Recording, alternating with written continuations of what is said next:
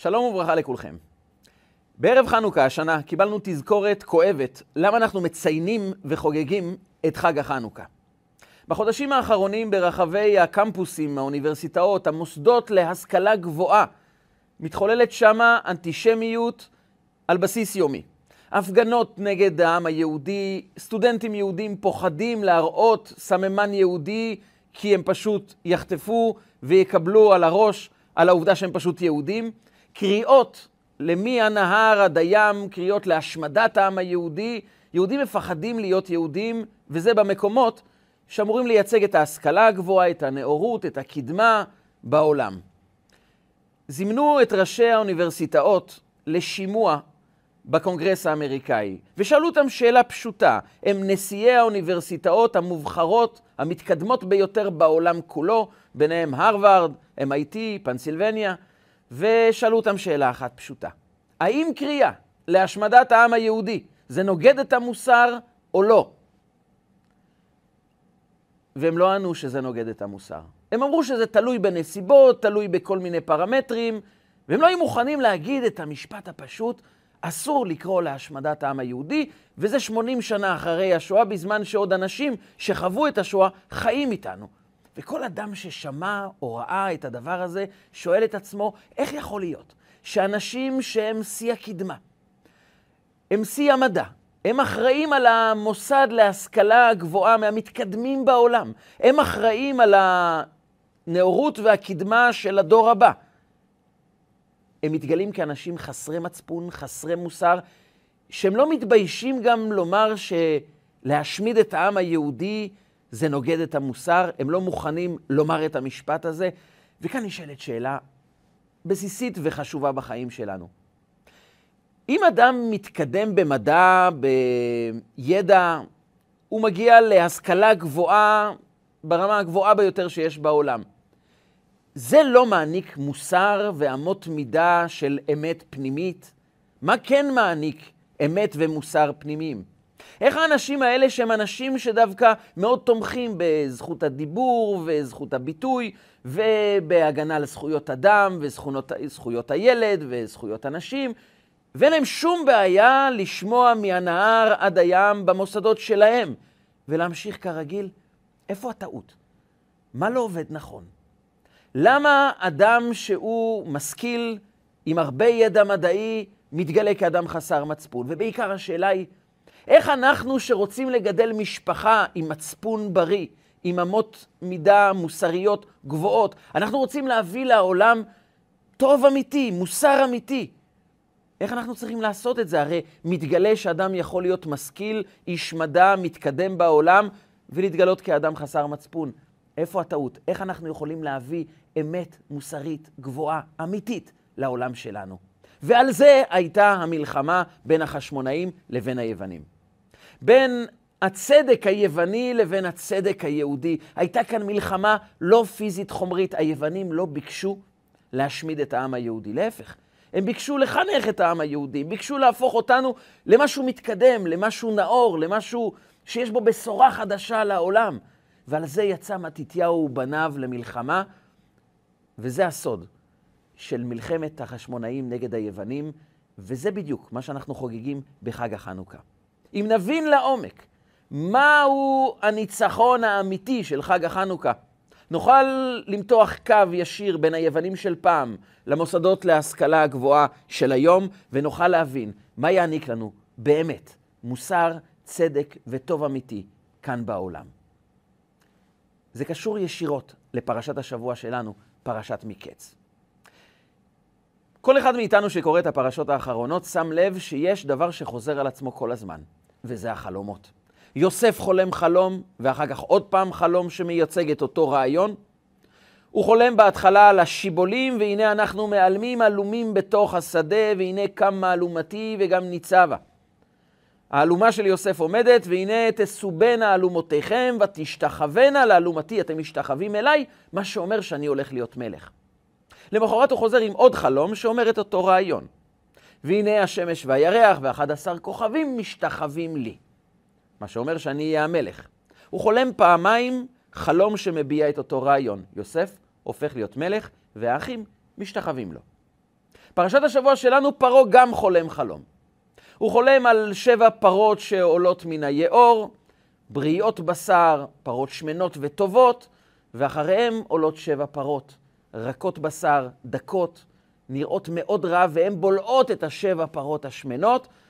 וכמובן, הפתרון של החלום הוא שיהיה שבע שנות שובע, ואחריהן שבע שנות רעב, ושבע שנות הרעב ימחקו כל זכר לשובע ולשפע שהיה פעם. אחרי שפרעה חולם את זה, הוא חולם גם אותו דבר, את אותו רעיון, רק עם שבע שיבולים שמנות, ואחר כך שבע שיבולים דקות, ושוב, השבע השיבולים הדקות בולעות את השבע השיבולים השמנות והבריאות. ויוסף אומר לפרעה, הפתרון הוא שוב אותו דבר. כי ממהר האלוקים לעשותו, הקדוש ברוך הוא ממהר להביא את זה, שבע שנות שובע, שבע שנות רעב שיבואו אחריהן, ושבע שנות הרעב ימחקו לגמרי את שבע שנות השובע. ונשאלת שאלה אחת פשוטה. פרעה ויוסף חולמים שניהם על שיבולים, רק יש הבדל אחד. יוסף חולם קודם כל על השיבולים, אבל אחר כך הוא חולם על הכוכבים. פרעה מגיע לשיבולים, אבל קודם כל הוא חולם על הפרות ואחר כך על השיבולים. למה צריכים לחלום פעמיים? למה שניהם חולמים על שיבולים, אבל יוסף מתחיל עם השיבולים ומסיים בכוכבים? ופרעה חולם קודם כל על הפרות ואחר כך מגיע לשיבולים. זה נראה פרטים מאוד חיצוניים, שוליים, לא משמעותיים, אבל אומרת החסידות, פה מסתתר ההבדל המהותי בין חלומות יוסף, בין עולם של קדושה, בין עולם של צדיקות ושל אמת פנימית אמיתית, לבין אמת מדומה וחיי תרבות של מצרים. במצרים מתחילים עם פרות ומסיימים בשיבולים, ואצל יוסף מתחילים בשיבולים ומסיימים בכוכבים. אותו רעיון הוא גם הוויכוח בין החשמונאים לבין היוונים. כדי שנחדור לתוך עומק הניצחון של חג החנוכה ונוכל להבין באופן אמיתי ופנימי איך אנחנו יוצרים באמת עולם שיש בו זכויות ושיש בו אמת ושיש בו צדק ומוסר אמיתי ולא מוסר מדומה.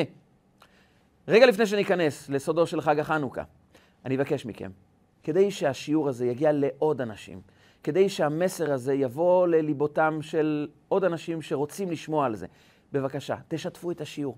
תלחצו לייק, תכתבו תגובות, זה מאוד מחזק. מקדם את השיעור, הרשמו כמנויים. כל הרשמה למנוי מפיצה את השיעור עוד יותר ומביאה את הבשורה של חג החנוכה לעוד אנשים. סודו של חג החנוכה. בספר יוסיפון, יוסיפון זה ספר שכתב יוסף בן מתתיהו.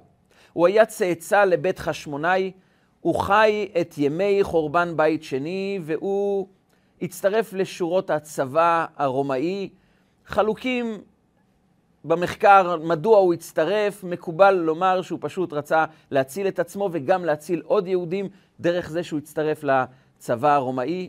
הוא הציל הרבה יהודים, הוא כתב ספר היסטורי שמספר לנו על ימי החורבן וגם סיפור חג החנוכה. הספר הזה מכיל הרבה מסרים של יראת שמיים ומוסר, למרות שצריכים לקחת כל פרט היסטורי שם בערבון מוגבל. אה, כיוון שיש הרבה שיבושים שנכנסו לשם, אה, יש פרטים שהוא לא דייק בהם, אבל בצורה כללית, הספר הזה מבשר לנו ומספר לנו סיפורים שבאמת התרחשו באותה תקופה. והוא מספר לנו איך פרצה המלחמה בין החשמונאים לבין היוונים. הסיפור הזה מופיע גם בספ... בספרות של גדולי ישראל, וכך מסופר. העיר מודיעין, זה החלק הראשון, משם פרצה המלחמה. מתתיהו בן יוחנן, כהן גדול, נמצא עם הבנים שלו בעיר מודיעין ומגלה איך התרבות היוונית מתחילה להשתלט על העם היהודי. המוני מתייוונים מצטרפים לתרבות היוונית, עד שאחד מתייוון לא מתבייש לבנות מזבח ולהקריב עליו חזיר. זו הייתה התרסה כנגד בית המקדש, כנגד חוקי התורה, לקחת את הדבר הטמא ביותר ולהקריב על המזבח, כביכול להכריז אין לנו חלק עם התורה יותר. המוסר היהודי, החוקים היהודיים, בית המקדש, כבר אנחנו שמים אותו בצד ואנחנו מצטרפים לתרבות היוונית שכובשת את העולם. מתתיהו לא יכל לסבול את זה, הוא הרס את המזבח והרג את אותו מתייוון, ומכאן התחילה לפרוץ המלחמה. היוונים שלחו פלוגות להילחם נגד המשפחה של החשמונאים, מתתיהו ובניו. מתתיהו קורא מי להשם אליי, מצטרפים אליו יהודים, למרות שהם היו מיעוט ביחס למתייוונים וליוונים עצמם, היה ניצחון של המלחמה עד שנכנסו לבית המקדש, מצאו פח שמן טהור והדליקו את המנורה הטהורה. על מה פרצה המלחמה? מה היוונים בעצם רצו לומר לעם היהודי? והכל מסתתר במשחק שנקרא משחק הסביבון. זה לא רק משחק ילדים, זה בעצם הרעיון היהודי שמתבטא במשחק הזה של הסביבון. נסביר. היוונים פונים לעם היהודי ואומרים להם, תבינו, אנחנו תאומים, אנחנו מתאימים אחד לשני. אנחנו חיים בתוך עולם של אלילות. עולם של אנשים פרימיטיביים שעובדים לעץ ואבן, מעניין אותם רק התרנגול והכבש והעז, הם לא מכירים שום דבר אחר, ואנחנו רוצים ליצור עולם חדש. עולם שעליו אומרים חכמינו. והארץ הייתה תוהו ובוהו וחושך על פני תהום, אומרים חכמינו במדרש. והארץ הייתה תוהו, זה ממלכת בבל שהחריבה את בית ראשון. ובוהו זה ממלכת פרס ומדי, ששלטו על עם ישראל בתפר שבין חורבן בית ראשון לבית שני. אחשורוש והסיפור של פורים, גלות בבל. וחושך על פני תהום, וחושך זו מלכות יוון, שביקשה להחשיך עיניהם של ישראל. זה מאוד מעניין. חכמינו קוראים לתרבות יוון במילה אחת, חושך. וזה מאוד מפתיע, כי בעולם הרחב הם נחשבים לאור החדש של העולם. הם הנאורות, הם האור, הם הקדמה. כי יוון באה לעולם ואמרה, אנחנו נפתח את העולם. והם בחרו ארבעה מימדים שאותם הם הולכים לפתח. וארבעת המימדים נמצאים באותיות שעל הסביבון, נ', ג', ה', ש'. זה לא רק ראשי תיבות של נס גדול היה שם, או שבארץ רושמים נס גדול היה פה, אלא ארבעת האותיות האלו מייצגים רובד רוחני מאוד עמוק. אגב, כתוב בספרים שנ"ג ה' ש' זה בעצם בגימטריה 358, שזה בגימטריה משיח. זה בעצם רעיון שהוא העומק של הגאולה. נ"ג ה' ש' מייצגים את ארבעת המימדים של העולם. נ' זה הנפש, ג' זה הגוף, ה' זה השלטון או הכל, בעצם צורת השליטה, התנהלות העם בתוך המדינה שלו, התנהלות העולם בכלל, זה רמוז באות ה', וש' זה השכל. היוונים באים לעם היהודי ואומרים לו, תבינו, ארבעת המימדים האלה לא מקבלים שום ביטוי בעולם שבו אנחנו חיים. אנחנו באים לפתח את זה. ושמנו לב שאתם, גם חשובה לכם מאוד, גם הגוף, גם הנפש, גם השלטון וגם השכל. אתם אומה של התבוננות, של שכל, של חוקים, של התנהלות של מלכות.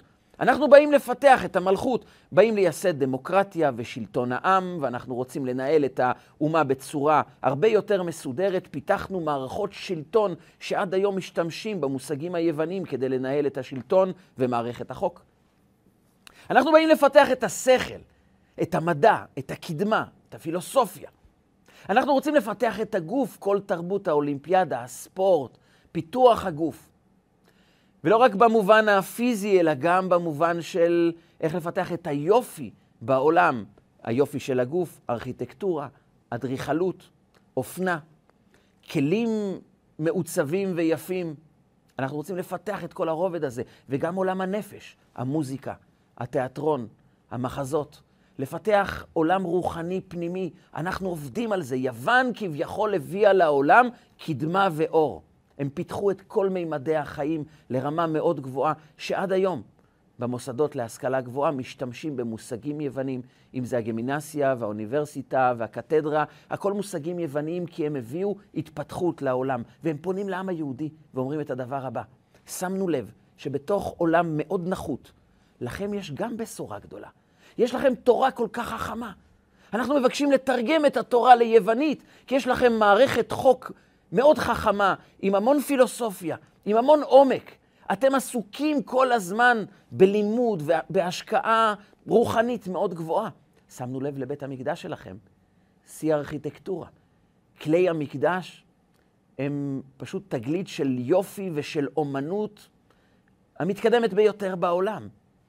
ארון הברית, המנורה הטהורה, שולחן לחם הפנים, המזבח, כלי המקדש. הרי אתם מבינים באומנות. השירה, המוזיקה, הרי הלוויים היו שרים בבית המקדש עם כלי הנגינה שלהם, הם היו פשוט שובים כל לב של מי שהיה שומע את שירת הלוויים. אז אתם מבינים במוזיקה, באדריכלות, באומנות, בעיצוב בגדים, באופנה, בגדי הכהן גדול, הרי הרשימו את כל העולם כולו. אתם אומה של שכל, אתם אומה של נפש, אתם אומה שמשקיעים גם בצד החיצוני. אתם גם אוכלים ארוחות חג, ואתם מפתחים את הצדדים הגשמיים והפיזיים, החומריים שיש כאן בעולם. אתם מאוד דומים לנו, אז בואו תצטרפו אלינו. וכאן התחילה המלחמה. על מה המלחמה? באים העם היהודי ואומרים, נכון, גם אנחנו מפתחים את כל ממדי החיים. גם הנון שזה הנפש, גם הגימל שזה הגוף, גם ההי שזה השלטון וגם השין שזה השכל. אבל יש הבדל אחד מהותי בינינו לביניכם, וזה הסביבון. כשאנחנו מסובבים את הסביבון, אנחנו לא רואים את מימדי החיים, אלא אנחנו מבחינים בדבר אחד, כשהסביבון מסתובב. את הציר המרכזי, שעליו מסתובבים כל מימדי החיים. מימדי החיים אצלכם הם נועדו רק כדי להיות חיים של יותר גשמיות, יותר חומריות. אתם במרכז. האדם היווני מפתח את השכל ואת הגוף ואת התרבות ואת המדע ואת הארכיטקטורה ואת היופי של החיים כדי שהוא ירגיש טוב יותר. הוא נמצא במרכז. אבל אנחנו שמים את כל מימדי החיים כמשרת, כאמצעי, לציר מרכזי אחד, והוא, אנחנו רוצים להיות צינור להביא אמת לעולם. האמת במרכז, הקדושה במרכז. אנחנו מעמידים את כל מימדי החיים כמשרתים את המטרה הרוחנית העליונה כדי להנכיח כאן בעולם את הטוב האלוקי האמיתי הנצחי, שכעת הוא נסתר, כעת הוא לא גלוי, ולכן יש רוע וכאב בעולם. וכדי להסיר, להסיר מכאן את הרוע, את הכאב, את החוסר צדק שיש כאן בעולם, אנחנו צריכים לגלות את הטוב האמיתי, האלוקי. ולכן אנחנו מפתחים את כל מימדי החיים כמשרתים ואמצעים להביא כאן לעולם את הקדושה האלוקית, וזה הרעיון של בית המקדש. אנחנו בונים אותו יפה לא כי אנחנו אוהבים סתם בניינים יפים, אלא כי הבניין הזה הוא מוריד את שכינתו של הקדוש ברוך הוא כאן לעולם. הוא מביא את אורו האינסופי כאן לעולם, ולכן אנחנו הופכים אותו ליפה, כי אנחנו רוצים שהאור האלוקי יקרין גם במימד הגשמי. ולכן בית המקדש יהיה יפה. לכן כלי המקדש הם יהיו המפוארים ביותר. לכן בגדי הכהן הגדול הם יהיו מעשה אומנות, כדי לבטא את העובדה שהאור האלוקי מתממש כאן בעולם. אבל סתם בגדים יפים, סתם ללא תועלת, סתם שלטון שאנחנו עובדים עליו, יש לנו את הסנהדרין ויש לנו את המלך. יש לנו מערכת חוק מאוד מסודרת של בתי דין. אבל כולם באים לייצג רק דבר אחד, להוריד את הרצון האלוקי ולהנכיח אותו, לגלות אותו, לממש אותו כאן בעולם. בשעה שאדם בא ללמוד תורה, הוא לא רק בא לפתח את השכל שלו, הוא בא לומר לעולם, אני רוצה להוריד את החוכמה האלוקית שתתבטא כאן בעולם, וכשאני לומד תורה אני רוצה להכיר, להשיג, להביא לתוך תוכי וכאן לעולם גם, את החוכמה והרצון והחוק האלוקי כאן לעולם, כדי שהטוב יתחיל להתממש כאן בעולם. אני אתן לכך דוגמה. כשהייתי בגיל 20, יצאתי ללמוד בבית מדרשו של הרבי מלובביץ', 770, בברוקלין. בימי שישי היינו יוצאים כל החברים, כל אחד לשכונה או לרחוב מסוים, ששם יש ישראלים, דוברי עברית, שמנהלים עסקים, ובאנו להניח איתם תפילין. התחברנו איתם מאוד, נהיינו מאוד חברים, וכך כל יום שישי הייתה לנו פגישה. הנחת תפילין, שיעור תורה. הגיע חג הסוכות. ערב חג הסוכות עזרתי ליהודי מקומי, הוא היה צריך ממני עזרה, וסייעתי לו אה, בנפש חפצה, והוא לאות תודה, הוא היה מוכר אתרוגים.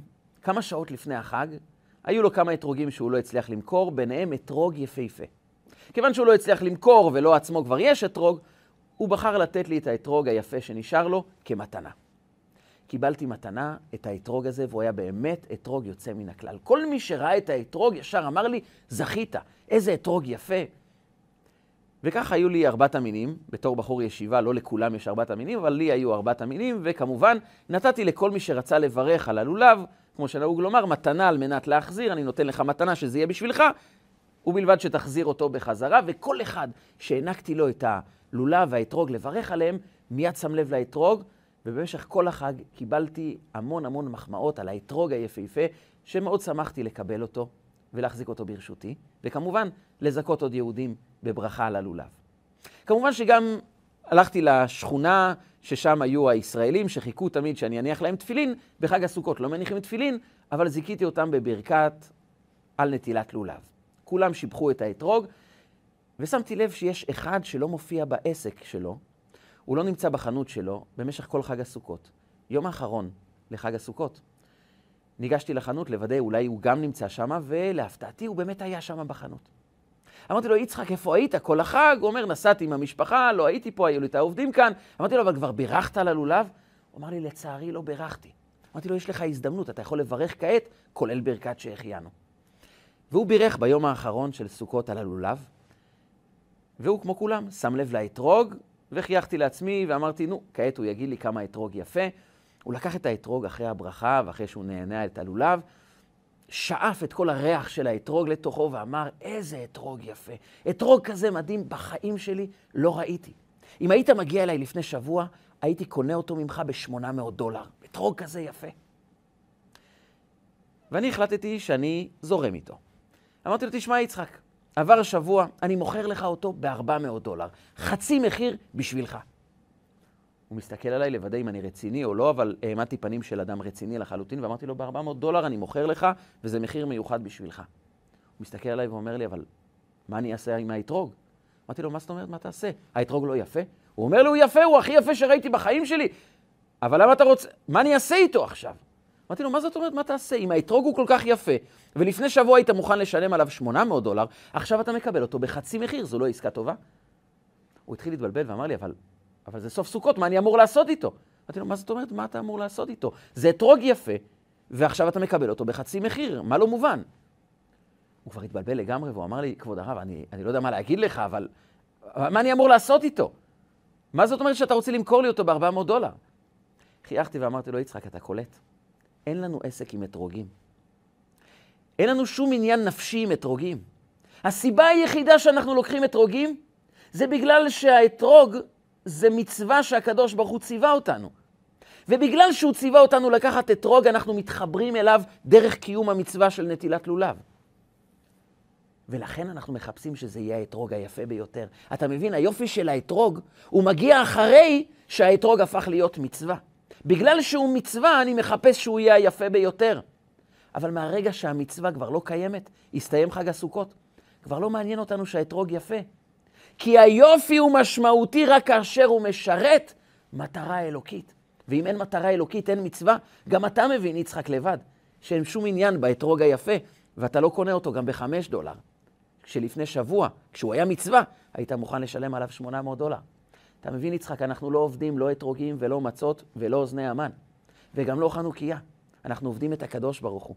והחנוכיה הופכת למצווה כי הקדוש ברוך הוא העניק את תורו האינסופי בתוך המצווה הזאת. ביום שמסתיים חג החנוכה, כבר אין לנו מה להדליק נרות. לא כי נרות זה לא יפה, אבל עכשיו אין להם משמעות, ולכן אנחנו לא מקיימים את מצוות הדלקת נר חנוכה ביום התשיעי, כי אין מצווה ביום התשיעי, רק שמונה ימים. עם ישראל מייצג את העובדה שהיופי ופיתוח השכל ופיתוח השלטון, הגוף והנפש, הם חלק ממטרה עליונה, מציר שעליו הסביבון מסתובב. אנחנו באים ליוונים ואומרים, זה לא שאנחנו דומים, אנחנו פשוט הפוכים לגמרי. אצלכם מימדי החיים באים לשרת אתכם ואותנו. אנחנו לוקחים את מימדי החיים ומגביהים אותם לרובד רוחני עמוק יותר. אנחנו מסובבים את כולם סביב ציר אחד מרכזי, להוריד שכינה, אמת אלוקית וטוב אמיתי כאן לעולם. אנחנו המשרתים של הטוב האלוקי, ולא העולם בא לשרת אותנו. על זה יש את אחד המזמורים המרגשים ביותר בספר תהילים. גולי בבל, הלוויים, מגיעים לבבל. על נהרות בבל שם ישבנו גם בכינו, בזוכרנו את ציון. הלוויים שהיו מנגנים ושרים בבית המקדש, במקום של הקדושה האלוקית הגדולה ביותר, נמצאים על נהרות בבל. ואז באים האויבים, הרשעים, הבבלים, ואומרים לנו, שירו לנו משיר ציון, השירים היפים, המוזיקה הנהדרת שלכם, האומנות המוזיקלית שלכם שכל העולם שמע עליה, תנגנו לנו. קחו את הכינורות ותנגנו לנו. והם תלינו כינורותינו, הם תלו את הכינורות. וקצצו את אצבעות ידיהם, כי הם אמרו משפט אחד. איך נשיר את שיר השם על אדמת נכר? הרי אנחנו לא מוזיקאים סתם כי מוזיקה זה מהנה. אנחנו לא סתם מנגנים, אנחנו לא סתם שרים. אנחנו שרים את שירת הקדושה. אנחנו רוצים לשיר את השירה של האמת האלוקית, שהיא תרד למטה כאן. איך נשיר את שיר השם? על אדמת נכר? אתם רוצים להפוך אותנו לסתם מוזיקאים שמשרתים צרכים פיזיים, חומריים, ארעיים, מוגבלים, חסרי משמעות? אנחנו לעולם לא נסכים להפוך את מימדי החיים לחסרי משמעות. אנחנו מבקשים לנגן את הניגונים היפים ביותר, שהם יהיו צינור להוריד אמת אלוקית, כדי לעורר את הנפשות לקדושה. אנחנו מפתחים שלטון של מערכת חוק מסודרת, שכל מאוד עמוק, אבל כולם בעצם מתגייסים כדי להוריד מטרה אלוקית גבוהה כאן לעולם. זו הסיבה שאנחנו מחפשים יופי בבית המקדש. אבל יופי חיצוני על נהרות בבל, לעולם לא נשיר את שיר השם. כי יש אמת יהודית אחת, שהיא באה לומר, כל מימדי החיים הם צינור, צינור יפה, צינור מפותח, ובלבד שהוא יהיה צינור לאור אלוקי כאן למטה. מתתיהו רואה את ההתייוונות, והוא בא ומכריז ליוונים, אנחנו לעולם לא ניתן להפוך את העם היהודי לעם חסר משמעות. זו הייתה מלחמה על הטהרה. השמן יכול לדלוק מאוד יפה במנורה, בין אם הוא טהור, בין אם הוא טמא. היוונים באים ואומרים, מה זה משנה אם זה טהור או אם זה טמא? יש הבדל פיזי? יש הבדל ביופי של המנורה? מה זה משנה אם הוא טהור או טמא? מה זה משנה אם זה כבש או חזיר? אז החזיר לא מעלה גרה, ומה זה משנה אם הוא לא מעלה גרה? זה בהמה וזו בהמה, זו חיה וזו חיה, מה זה משנה? והיהודים באים ואומרים משפט אחד, אנחנו לא אומה שסתם מקריבים בהמות על מזבח. אנחנו באים להוריד אור אלוקי, קורבן מלשון קירוב, אנחנו באים להתקרב לקדוש ברוך הוא, ואת זה אנחנו עושים לפי רצונו, וטהרה זה משמעות. טהרה זה ביטוי לעומק אלוקי שמתבטא בתוך מימדי החיים, אנחנו לא סתם מקריבים קורבנות. אנחנו לא סתם שרים שירים ולא סתם בונים כלים יפים בבית המקדש. זה הכל בשביל להוריד מטרה אלוקית כאן לעולם, כדי לבטא את הרובד האלוקי בתוך מה שאנחנו עושים, ולכן אנחנו מחפשים שמן טהור. לכן אנחנו מחפשים ללמוד תורה כי זה תורתו של הקדוש ברוך הוא. ואנחנו מקיימים מצוות כי הם חוקי רצונך, רצונו של הקדוש ברוך הוא. המימד האלוקי שורה בכל פעולה, בכל מימד של החיים. אנחנו מנכיחים, מייצגים את הקדוש ברוך הוא, רוצים להעביר אור אלוקי כאן. ועל זה יצאו למלחמה. לא כי היוונים רצו להרוג יהודים, הם רצו להפוך אותם ליוונים, והמלחמה הייתה על השמן הטהור. המלחמה הייתה על העובדה שאנחנו שמים את האמת האלוקית במרכז ולא את עצמנו במרכז. כי מתתיהו אומר ליוונים, נכון, פיתחתם את העולם, הבאתם הרבה שכל, הרבה תיאטרון, הרבה מוזיקה, הרבה התפתחות של שלטון מאוד מעניין, אבל שמתם את עצמכם במרכז, ואתם יודעים מה האסון הגדול? כשאתם נמצאים במרכז, אתם לא תנהלו מוסר אמיתי, אלא רק מה שמסתדר לכם, רק שזה טוב לכם. אתם תקימו ארגוני זכויות אדם, אתם תקימו זכויות הילד וזכויות הנשים, אתם תקימו אומה של זכויות אדם, רק שזה מסתדר לכם, רק שזה טוב לכם. ברגע שזה מגיע לאומה היהודית, פתאום התנדפו כל חוקי המוסר, כל התרבות של הזכויות של אנשים חלשים, פשוט התנדפו כי זה יהיה קשה לכם. כי זה יפגע לכם בהכנסות מכל מיני גורמים שלא אוהבים את העם היהודי, סתם כי מתחשק לכם להיות אנטישמים, כי ככה העולם מתנהל כבר דורות. המוסר יפנה את מקומו לטובת האינטרס, כי כל מימדי החיים, הנון, הגימל, ההי והשין, שזה השכל, השלטון, הגוף והנפש, באים לשרת אתכם ולא את האמת האלוקית. ואנחנו נלחמים על השמן הטהור. השמן הטהור הוא שהעובדה שיש אמת אלוקית, היא הופכת להיות העיקר. הסביבון מסתובב סביב הציר המרכזי, שהיא האמונה בקדוש ברוך הוא. הרצון להוריד אור אלוקי. לא אנחנו העיקר, אלא המסר האלוקי הוא העיקר. האתרוג הוא יפה, ובתנאי שהוא אתרוג של מצווה. והיופי הוא אמיתי ונכון רק כאשר הוא משרת אור אלוקי. ומכאן גם נבין את הסתירה לכאורה שאנחנו מוצאים בפסוקים. כל ערב שבת אנחנו אומרים שקר החן והבל היופי, אישה יראת השם היא תתהלל. היינו יכולים לחשוב שהעם היהודי מזלזל ביופי, אבל העם היהודי משקיע מאוד ביופי. כל בית המקדש היה מקום מאוד יפה. כלי המקדש היו פאר והדר לכבוד ולתפארת. ובכלל על רחל אנחנו מוצאים שהתורה מתארת אותה יפת תואר ויפת מראה. על יוסף נאמר שהיה יפה תואר ויפה מראה. גם על שרה אימנו וגם על רבקה, אז למה התורה מתארת אותם כיפה תואר ויפה מראה, עם שקר החן והבל היופי? התשובה היא, תלוי מה נמצא במרכז. אם האדם נמצא במרכז, הרי שהיופי הוא רק חיצוני, הוא חלול לחלוטין, הוא חסר משמעות, שקר החן והבל היופי. כי אז אדם מחפש רק את החיצוניות ולא עובד על אמת, על משמעות, על מוסר אמיתי. זה תרבות שמסתכלת רק על החיצוניות, אבל אישה יראת השם, היא תתהלל גם ביופייה. ויפה תואר ויפה מראה היה יוסף, כי הוא קודם כל ייצג אמת פנימית אלוקית. כאשר יש יסוד, יש ציר מרכזי שהוא האלוקות, הקדושה, האמת. עליו אני מפתח יופי ומפתח את השכל, כי הם משרתים, גם הגוף וגם הנפש, גם השלטון וגם השכל, משרתים את המטרה האלוקית, ואז הם חלק, הם צינור לקדושה ולאור האלוקי. כאן יש משמעות ליופי. כאן יש באמת ביטוי אמיתי לקדושה, גם דרך הרובד של השכל, של היופי, של המוזיקה, של השלטון ושל החוק. כי הם משרתים מטרה אלוקית. ולא באים לשרת את עצמם. על זה הייתה המלחמה. והניצחון היה למצוא פח שמן טהור. למרות שהיוונים טימאו את כל השמנים, תמיד יש פח שמן טהור, שמבטא את העובדה שבסופו של דבר, מה שינצח זו הטהרה האמיתית. העובדה שהעולם כולו הופך להיות צינור לאור אלוקי, שבו מתגלה הקדוש ברוך הוא. האמת האלוקית, המוסר האמיתי שלא תלוי בכמה הכנסות האוניברסיטה תקבל, אלא בעד כמה אנחנו מוכנים להתמסר כדי להביא אמת אלוקית כאן למטה. וזה היה ההבדל בחלומות של, בין החלומות של יוסף לחלומות של פרעה.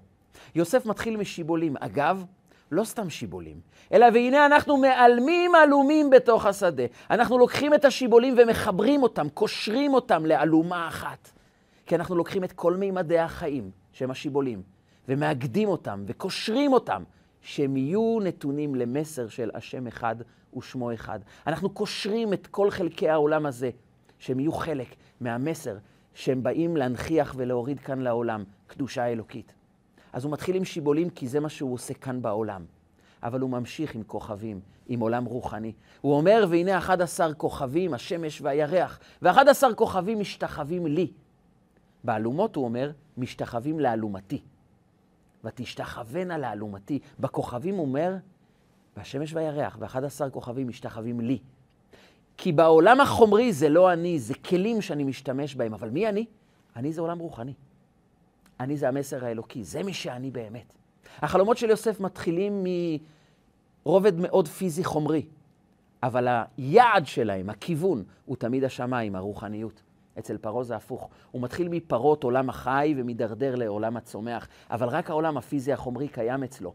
כי כל העולם בא לשרת את המטרות הפיזיות החומריות, וכשאתה נמצא במרכז, אתה חי במצרים, אתה חי בתרבות יוון. אתה מחפש את עצמך ולא את האמת. ולכן קיבלנו תזכורת מאוד מעניינת לעובדה שראשי ההשכלה הגבוהה ביותר בעולם הופכים להיות אנשים חסרי מצפון, חסרי מוסר. הם לא מבינים בעצמם מה הם אומרים, אבל מה שמתגלה מתוך המשפטים שהם אומרים, זה שפשוט לא אכפת להם מחיים של יהודים, כולל ילדים קטנים. למה? כי כשהמוסר הוא רק בא לשרת אותי, האינטרס שלי קודם לכל. והניצחון של חג החנוכה זה השמן הטהור. זה שיש שמן, ויש מנורה יפה, ויש בית המקדש מפואר, ויש אנשים חכמים, אבל הם מחפשים את הטהרה, את המשמעות. את מה אנחנו באים להוריד כאן לעולם, כי לא באנו להיות אנשים מפותחים, באנו לפתח את הקדושה ולהיות צינור לאמת ולצדק האמיתיים האלוקיים כאן בעולם. זה הניצחון של חג החנוכה. היה יהודי אחד שהגיע לפגישה עם הרבי בפעם השנייה. הפעם הקודמת הייתה 15 שנים קודם לכן. הוא דיבר עם הרבי ממש בקצרה, 15 שנים קודם לכן, והרבי ביקש ממנו לפתח את החינוך היהודי בעיר שבו הוא גר. ואחרי דקות ספורות הם סיימו את הפגישה, וכעת הוא מגיע לפגוש את הרבי 15 שנים מאוחר יותר.